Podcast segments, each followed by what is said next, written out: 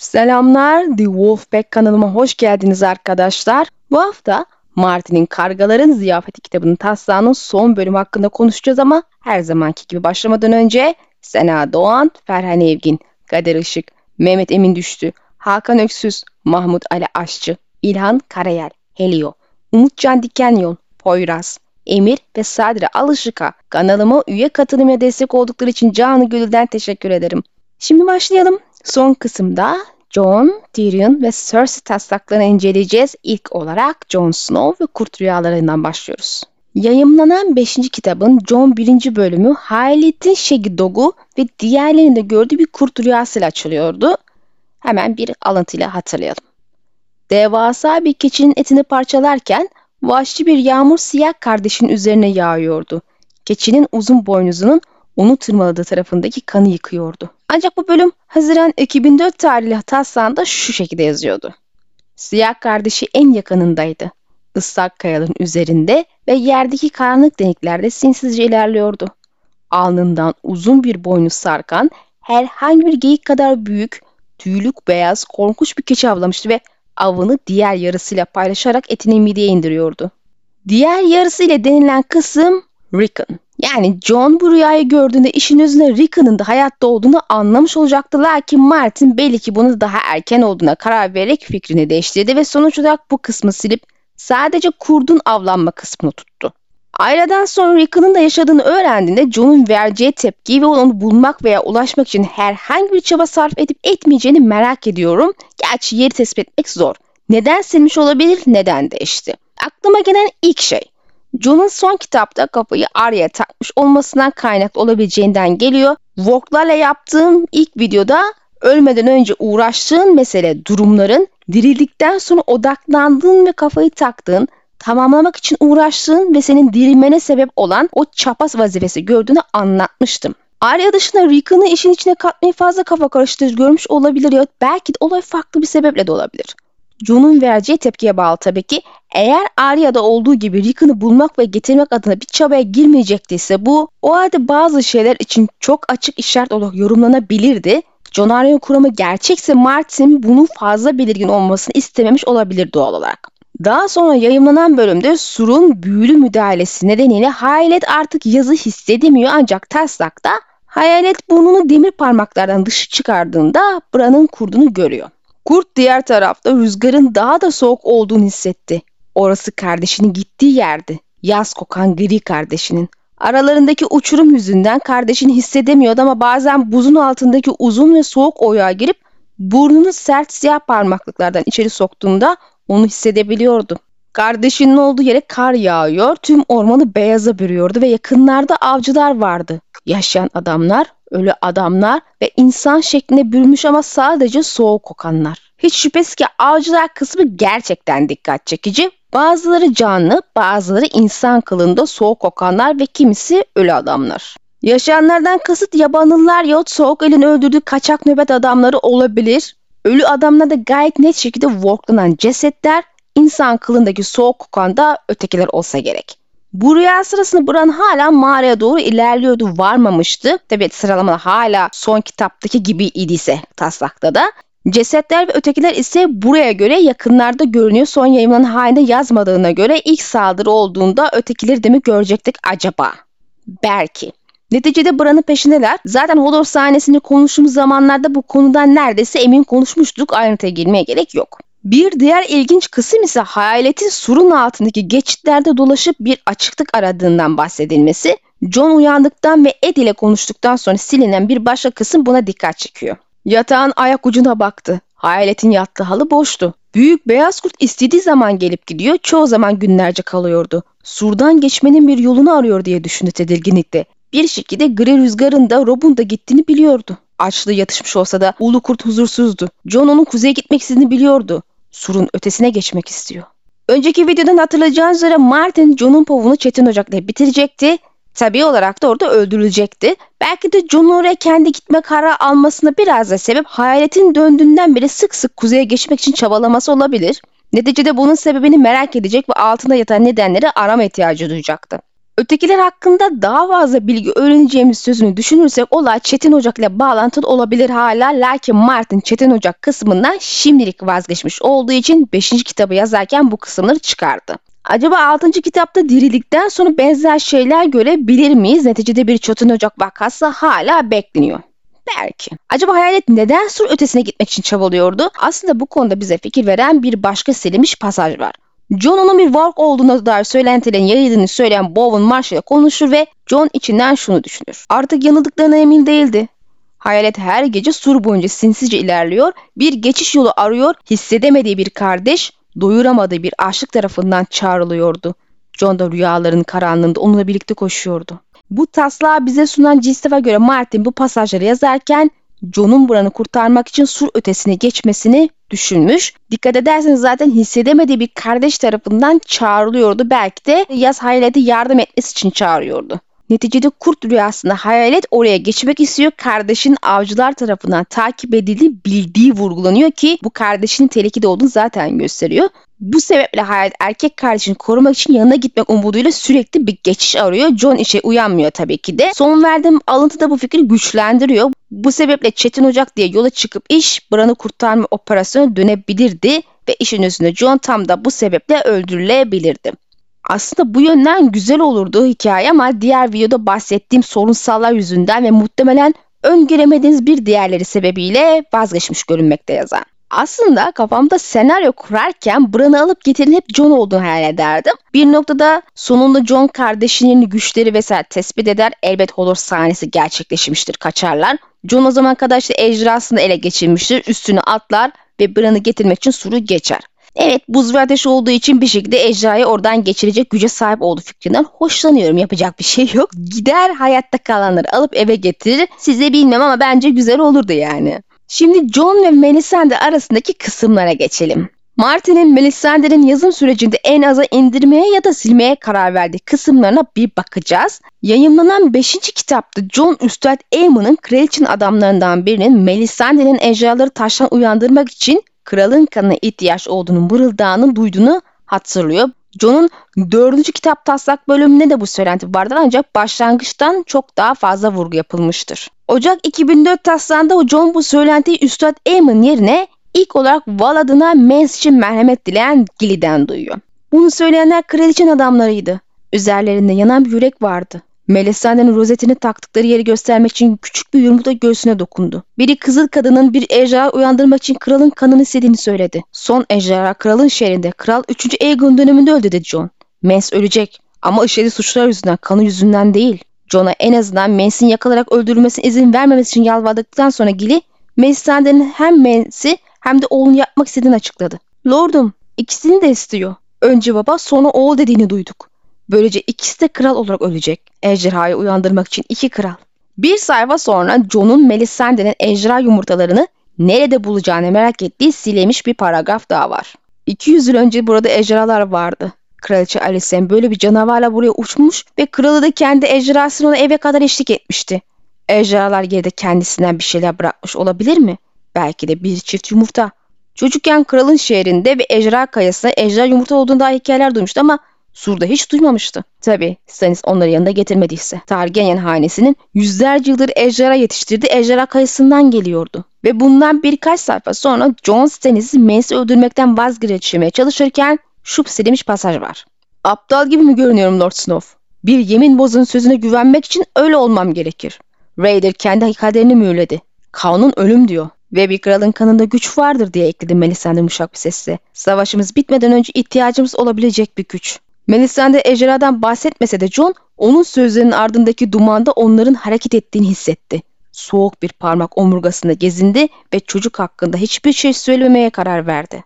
Ve bir sonraki bölümde Mace yandıktan sonra John şunları düşünür. Ateş yukarı doğru her yalayışında daha fazla dal yuvarlanıyordu. Kiraz kırmızısı ve siyah. John Gilly'nin fısıldadığı sözleri düşün ama çukurdan ejderhalar çıkmadı. Sadece kıvılcımlar ve korlar yükseldi. Kral kanının gücü buraya kadarmış. Belki de hepsi boş laftan ibaretti. Ve birkaç paragraf sonra Stannis parıldayan kılıcı ışık getirini kınından çıkarırken renk dalgaları buzun üzerinde dans ederken surun kendisi kırmızı, pembe ve turuncuya döndü. John kralın kanı diye düşündü. Kral kanının gücü bu mu? Yani görüyorsunuz ki yayınlanan haline kıyasla çok daha açık ve sık bir vurgu var bu işe. Öyle ki kaçınılmaz bir Çeyev silahına dönüşmüş. Silinmiş Tyrion kısımlarında bile taşlayan ejderha uyandırmak için kral kanına gönderme yapılmış. Kitapta Jon bu meseleyi hayal meyal kraliçenin adamlarından duyuyordu. Bu sebeple bu belki de onların beklentileridir şeklinde bir olasılık şeklinde rahatça yorumlanabilirdi. Lakin bu şekilde sunulsaydı Melisandre'nin de ağzından açıkça söylendiği gibi Mens açıkça idam edilmek zorundaymış gibi görünüyor. Martin bunu neden sildi? Neticede aslında mesele hala duruyor sadece vurgusu azaltılmış. Mens'in kaderi mi değişti yoksa en başından beri niyeti aynıydı da bu şekilde sunulursa Stannis ve Melisandre'nin Mens'i idam etmemesinin mantıklı bir açıklamasını sunmak mı zor diye düşündü. İkisi de olası lakin yabanın kralın kaderinin değişmiş olması ihtimalini göz ardı etmeyelim.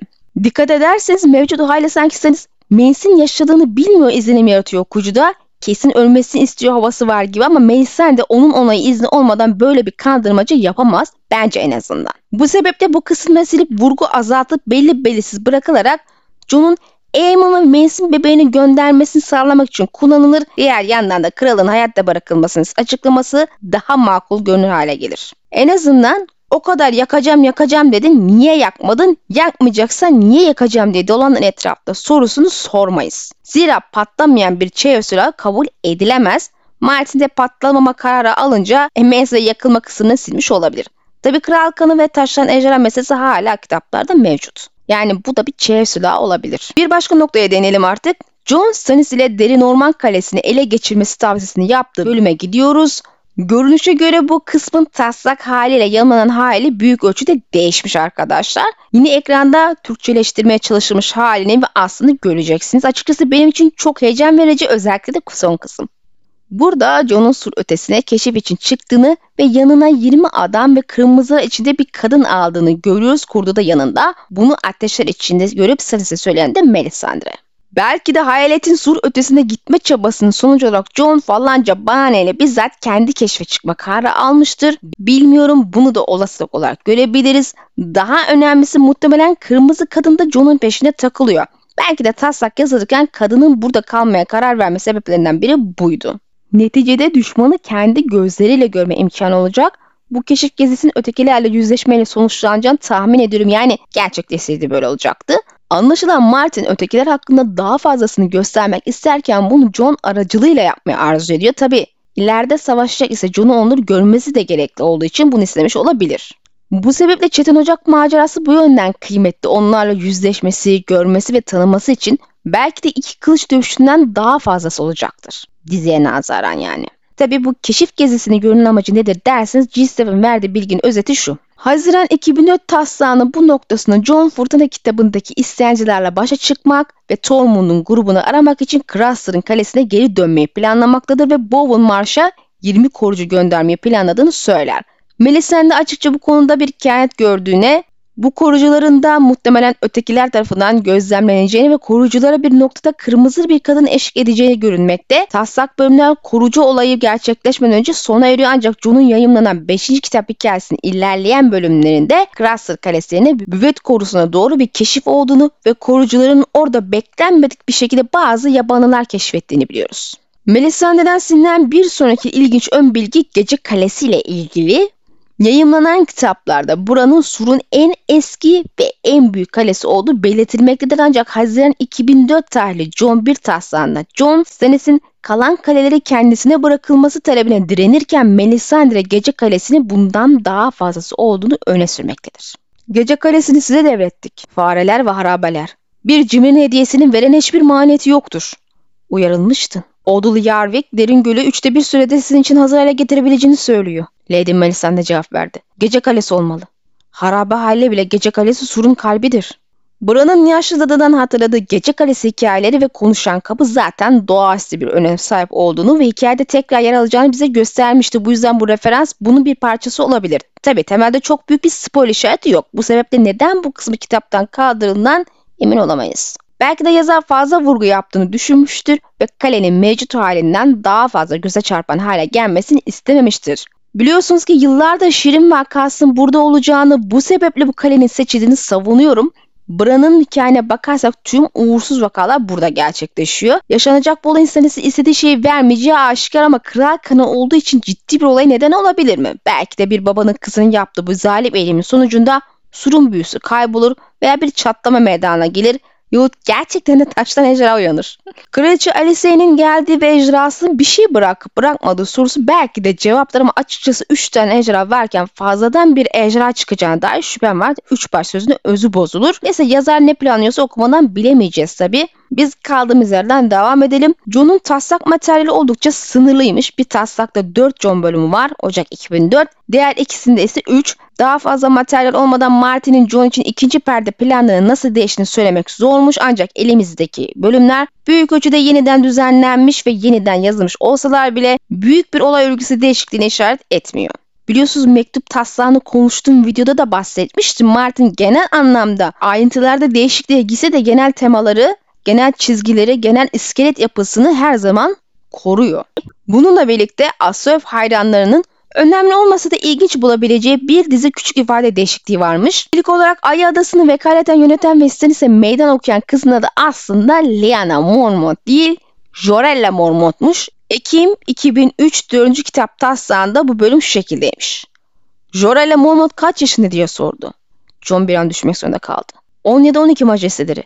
Lady Megan'ın kızının en küçüğü. Saklanma ihtiyacı olan küstah bir yavru diyebilirim. Stannis mektuptan cümle okudu. Ayı Adası adı Stark olan kuzeydeki kraldan başka kral tanımaz. Kağıt avucun içindeyse. Kız bana bağırmaya cüret ediyor. Ocak 2004 taslağında adı Margaery Mormont'tur. Bu değişikliğin sebebini bilmesem de hikaye içinde bir önemi olduğunu veya gönderme yaptım ben düşünmüyorum. Muhtemelen kuzeyli bir lady için uygun bir isim aramış ve sonunda Lyana'da karar kılmış. Tabii ki efkarlı et içinde bir şeyimiz var.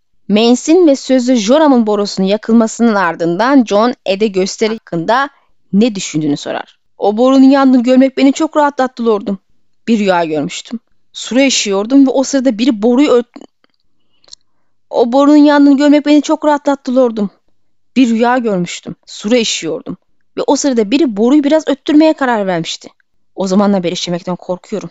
Martin neden bu kısmı kaldırma karar aldı anlamadım. Spoiler'ımı içeriyor. Yani gerçekten de tam da bu sırada suru yıkılsa komik olurdu. Bu arada John'un kendini hala Work olarak kabullenmediğini, öyle görmediğine dair bir atıf varmış taslaklarda ama adamlarının bu konuda konuştuğunu biliyoruz. E zaten önceki verdiğim alıntılarda bu kısım vardı aslında adamların konuşuna dair yani. John'a yapılan son darbenin sebeplerinden biriymiş Work olması en azından taslakta öyle gibi ama mevcut kitapta da sebeplerden biri olabilir. Neticede birkaç kez vurgu yapıldığını biliyoruz. Work'lar sur berisine korkulur avlanır arkadaşlar. Bu bilgi vardı. Taslak bölümler Slint'in idamını göstermiyormuş ama yazar bunu planladıysa yayınlanan kitapta olduğu gibi başlarda değil John 4'ten sonraki bir zamanda olmasını beklemek makul. Ayrıca Martin'in Janos'un hikayesini farklı bir şekilde bitmesini planlamış olabileceğine dair küçük bir ipucu da var. Ocak 2004 taslağının John'la ilgili son bölümü John'un Janos'la ilk görüşmesini içeriyor. John, Janos'a geri gözcünün komutasını almasını ve onun yeniden inşa etmesini emrediyor ancak ertesi sabah ortak salonda Slint'in John'a tekrar karşı geldi ve idam edildi sahne yer almıyor. İlk konuşma önemli ölçüde daha uzun John onu çağırdığında Slint Molotow'la kahvaltı ederken ve muhtemelen Alice Thorne ve bu taslakta Slint'in müttefiklerinden biri olan Cage Whitey ile komplo kurarken bulunuyor.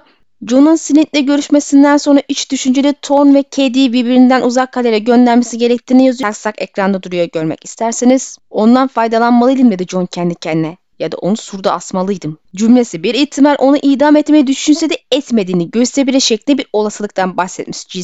Ama Slin yayınlanan kitaptaki gibi taslakta asilik edip gitmiyorsa John'un onu idam etmemesi düşünülemez. Otoritesi sarsılır çünkü. Belki sonra gitmesi için ikna etmeyi başaran bir konuşma yapıyordu bilmiyorum ama bence idam sahnesi sonraki bölümde olabilir. Şimdi Cersei bölümlerine geçiyoruz. Anlayabildiğim kadarıyla Cersei'nin hikayesinde çok büyük değişimler yok fakat hiçbir değişiklik olmadığını iddia edemeyiz. Küçük konseyde Roose Bolton'un ordusunu Mod Kaelin yerine denizden geçirmeyi tartışıyorlar ve fikir Aaron Waters'tan geliyor. Genel olarak Cersei kısmı küçük bir bölüm bu sebeple doğrudan yazılanları çeviriyorum. Aaron Waters konseye Demir adamlar Westeros'un yanlış tarafındalar ve kuzeyde kendi emelleri var dedi.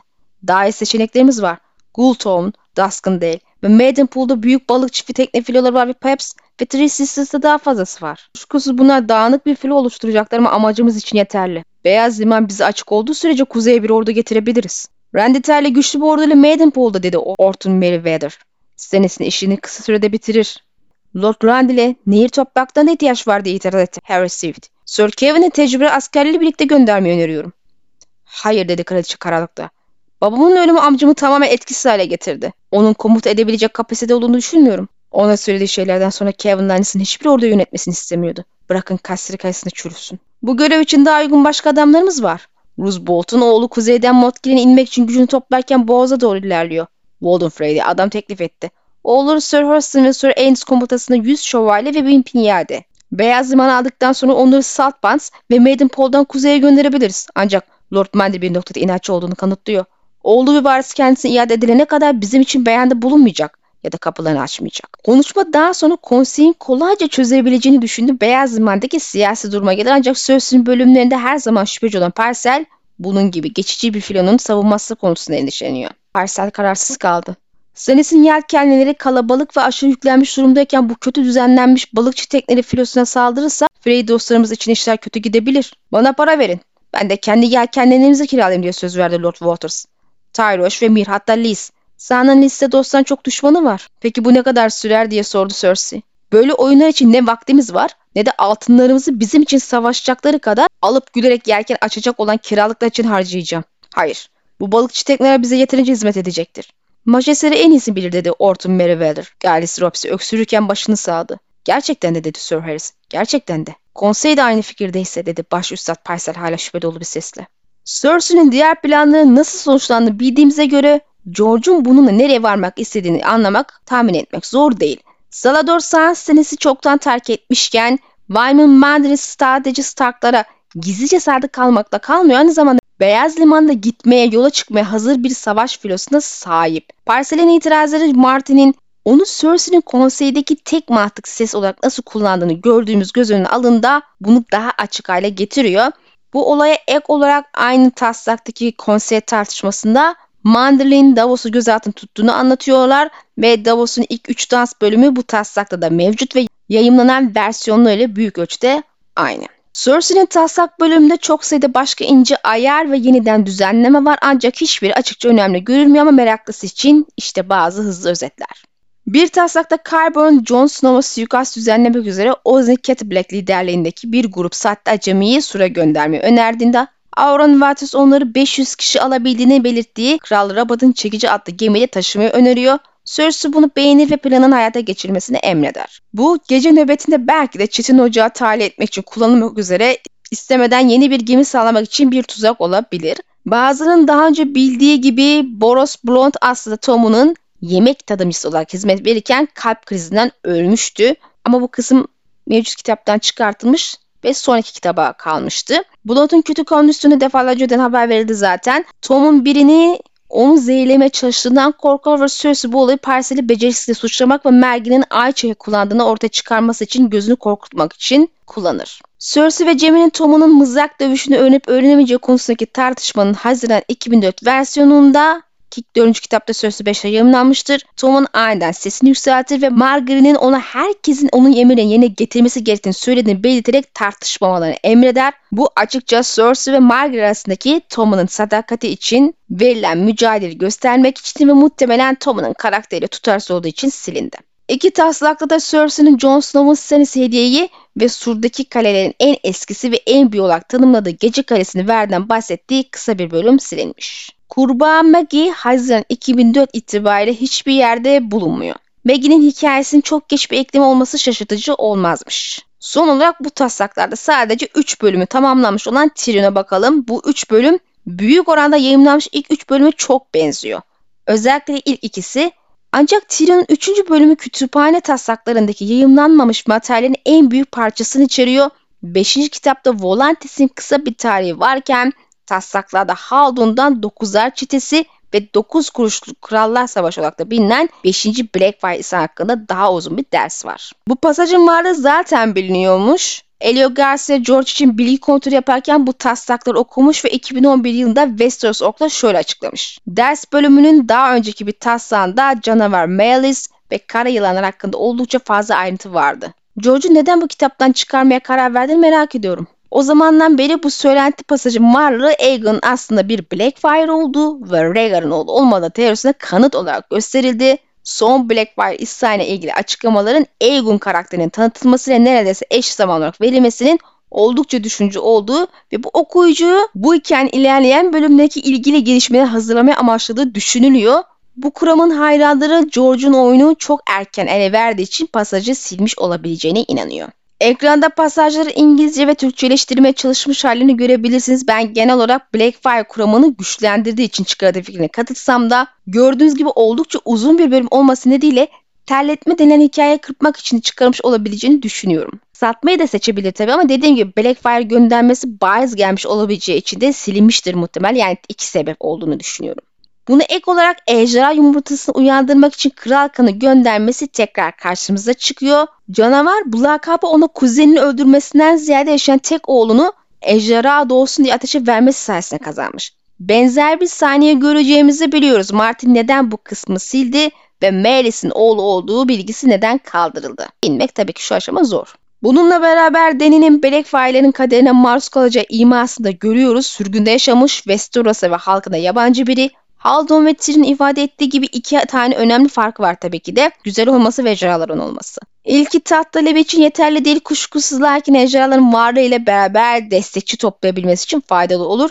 Damon'dan sonraki Blackfire'ların genel olarak mahrum kaldığı bir şeydi bu. İlk videoda hatırlayacağınız üzere Deni geldiğinde Westeros'a yabancı olmayacağını düşündüğü bir bölüm çıkartılmıştı. Burada ise yabancı görüleceği söyleniyor. Yani dediğim gibi Deni umduğu gibi karşılama görmeyecek. Burada ciddi bir hayal kırıklığına uğrayacak. Blackfire göndermeleri ise bir o kadar dikkat çekici zaten. Özellikle Illyrio'nun ejra ejradır ve Blackfire erkek soyu tükendi vurgusundan sonra haneye referansların devam etmesi radarımızın açılmasına sebep oluyor. Ben de yeni öğrendim yazar tarafından okunmuş son kitap 2. Tyrion bölümünde Illyrio ve Haldon konuşurken delikanlıya hediyem var dediği sahnede gerçekçi bir ayrıntı eklenmiş ama sonra çıkartılmış. Yayımlanmış kitapta hediye kurabiyeydi. Vurgusu yapılmıştı ama çıkartılan kısımlar Blackfire kılıcından bahsedilmiş olabileceğini düşünmemize öneren olan önemli bilgiler içeriyor. Sandıklardan birinde onun için bir hediye var. Illyrio'nun sesi garip bir şekilde rahatsızdı. Goris, Miri ile olan sözleşmesini bozdu. Yunka ile anlaşmak için Volantis'e gidiyor. Karadan yürüyorlar. Nehir daha hızlı bir yol. Haldon'un gri gözleri Tyrion'a kaydı ve cücenin bilmediği bir dile geçiş yaptı. Pentos değil ama benzer bir dil. Volantis belki. Birkaç kelime Tyrion'un tanımlayabileceği kadar yüksek valideliğine yakındı. Kraliçe yetince açıktı. Ve ejderha. Kılıç kelimesini de duyduğunu sandı. Kuris denilen kişi şu an altın mürettebatı maaş sorumlusu olan kişi ama İlk olarak Martin onu kaptanlar olarak düşünmüş nedense değiştirmiş. Kılıç ayrıntısı kılıç kuramını doğrulayan nitelikte ama dediğim gibi kurabiyelerle değiştirmiş bu hediye sahnesi. Peki ama neden çıkartıldı? Aegon'a Blackfire kılıcını vermekten mi vazgeçti sanmıyorum. Muhtemelen fazla bariz işaret olarak gördü. Özellikle bu kısmı okuduktan sonra millet konuşmaya başladı ise demek ki hediye ve kılıç meselesi bu okumuş Tyrion bölümünden geliyordu yayınlanmış olandan değil. Dahası da var. Cistef'e göre ekibin 2003 taslağı Blackfire'e ince de olsa ekibi gönderme içeriyor. Bu taslakta Melis'in tek oğlu neden öldürdüğünü açıklarken Aegon Blackfire'ların 3 hazinesi vardı.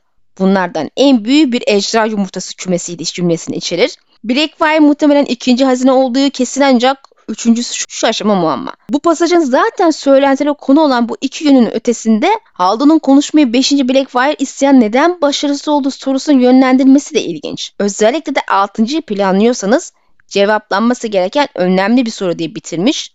Gayet de makul. Neticede tarih ders çıkarmak ve örnek almak için de başarısızlıktan başarı doğar eğer hatalanabilirsiniz. Bu sebeple Haldun bu konuyu özellikle çalıştırmayı seçmiş olabilir. Son olarak Tyrion'un bölümlerinde başka bir yerde yapılan bir ifade değişikliği var. Son kitapta Tyrion 4 şu satır içeriyor.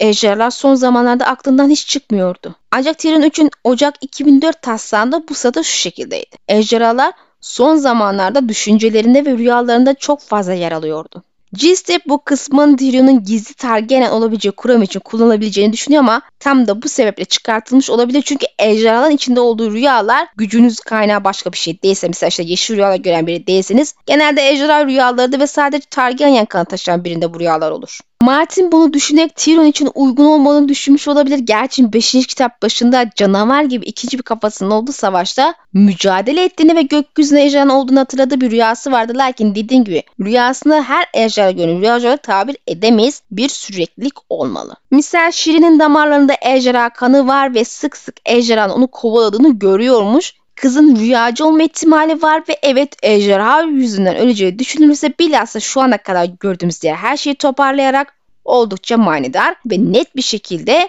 işaret olarak önümüze seriliyor. Yine de neden olmasın arzu eden bu kısmı bu kuram için tabii ki de kullanabilir ama dediğim gibi bana kalırsa bu şekilde bir ayrıntı ejderha rüyası görüyor izlenimi vereceği bunun onun için uygun olmadığı için değiştirmiştir diye düşünmekteyim. Son bölüm ise Dawn ile ilgili İlk videoda Aerys ve Balon arasında bir kapışma hatırlıyorsunuz. Kraliçe yaratma meselesi olmadı mı acaba diye merak etmiştim ama anlaşılan olmuş.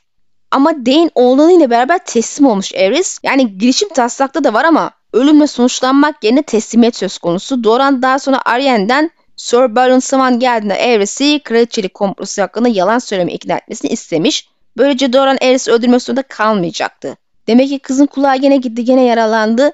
Yazarın notuna göre Aerys'in bir bölümü daha olacaktı. Balon ile kapışınca muhtemelen ölecekti. Yani adamın kaderi her şekilde ölmek olur ama bunun zamanı ve şekli değişmiş gibi. Tüm bunları ek olarak kapanışı cisseme bırakıyorum. Ayra'nın ilk iki bölümü yayınlanan versiyonuyla neredeyse aynıydı ancak kanalların kedisi bölümü Arya'nın kör olmasıyla değil Siyah Beyaz Evin Çirkin Küçük Kız'daki 3 aylık planlama toplantısı ve Vebali Surat'tan görevini almasıyla sona eriyor. Belli ki görme yetisini kaybedip yeniden kazanması bölümü ona daha iyi bir kitap sonu vermek için hikayesine sonradan eklenmiş. Davos, Brienne ve Sansa sadece küçük kelime değişikliğine sahip ancak Sansa'nın son Aleyna bölümü yayımlanan versiyonu hemen öncesinde sona erdi. Sadece 5. kitap povları Bran, Quentin ve John Connington'ın hiç bölüm yoktu. Genel olarak 4. kitap taslakları ile ilgili elimizdekiler bu kadardı. Eğer geçmiş yönet yahut ileride bu konularda daha fazla ortaya çıkan bilgi olursa tabii ki de sizinle seve seve paylaşacağım arkadaşlar. İnşallah genel olarak seriden memnun kalmış ve faydalı bulmuşsunuzdur. Kanalımı desteklemek için yorum yapmayı, videoyu beğenmeyi ve paylaşmayı lütfen unutmayalım. Her türlü desteğiniz kanalın büyümesi ve devamlı için çok mühim. Bir sonraki videoda görüşmek dileğiyle Allah'a emanet olun.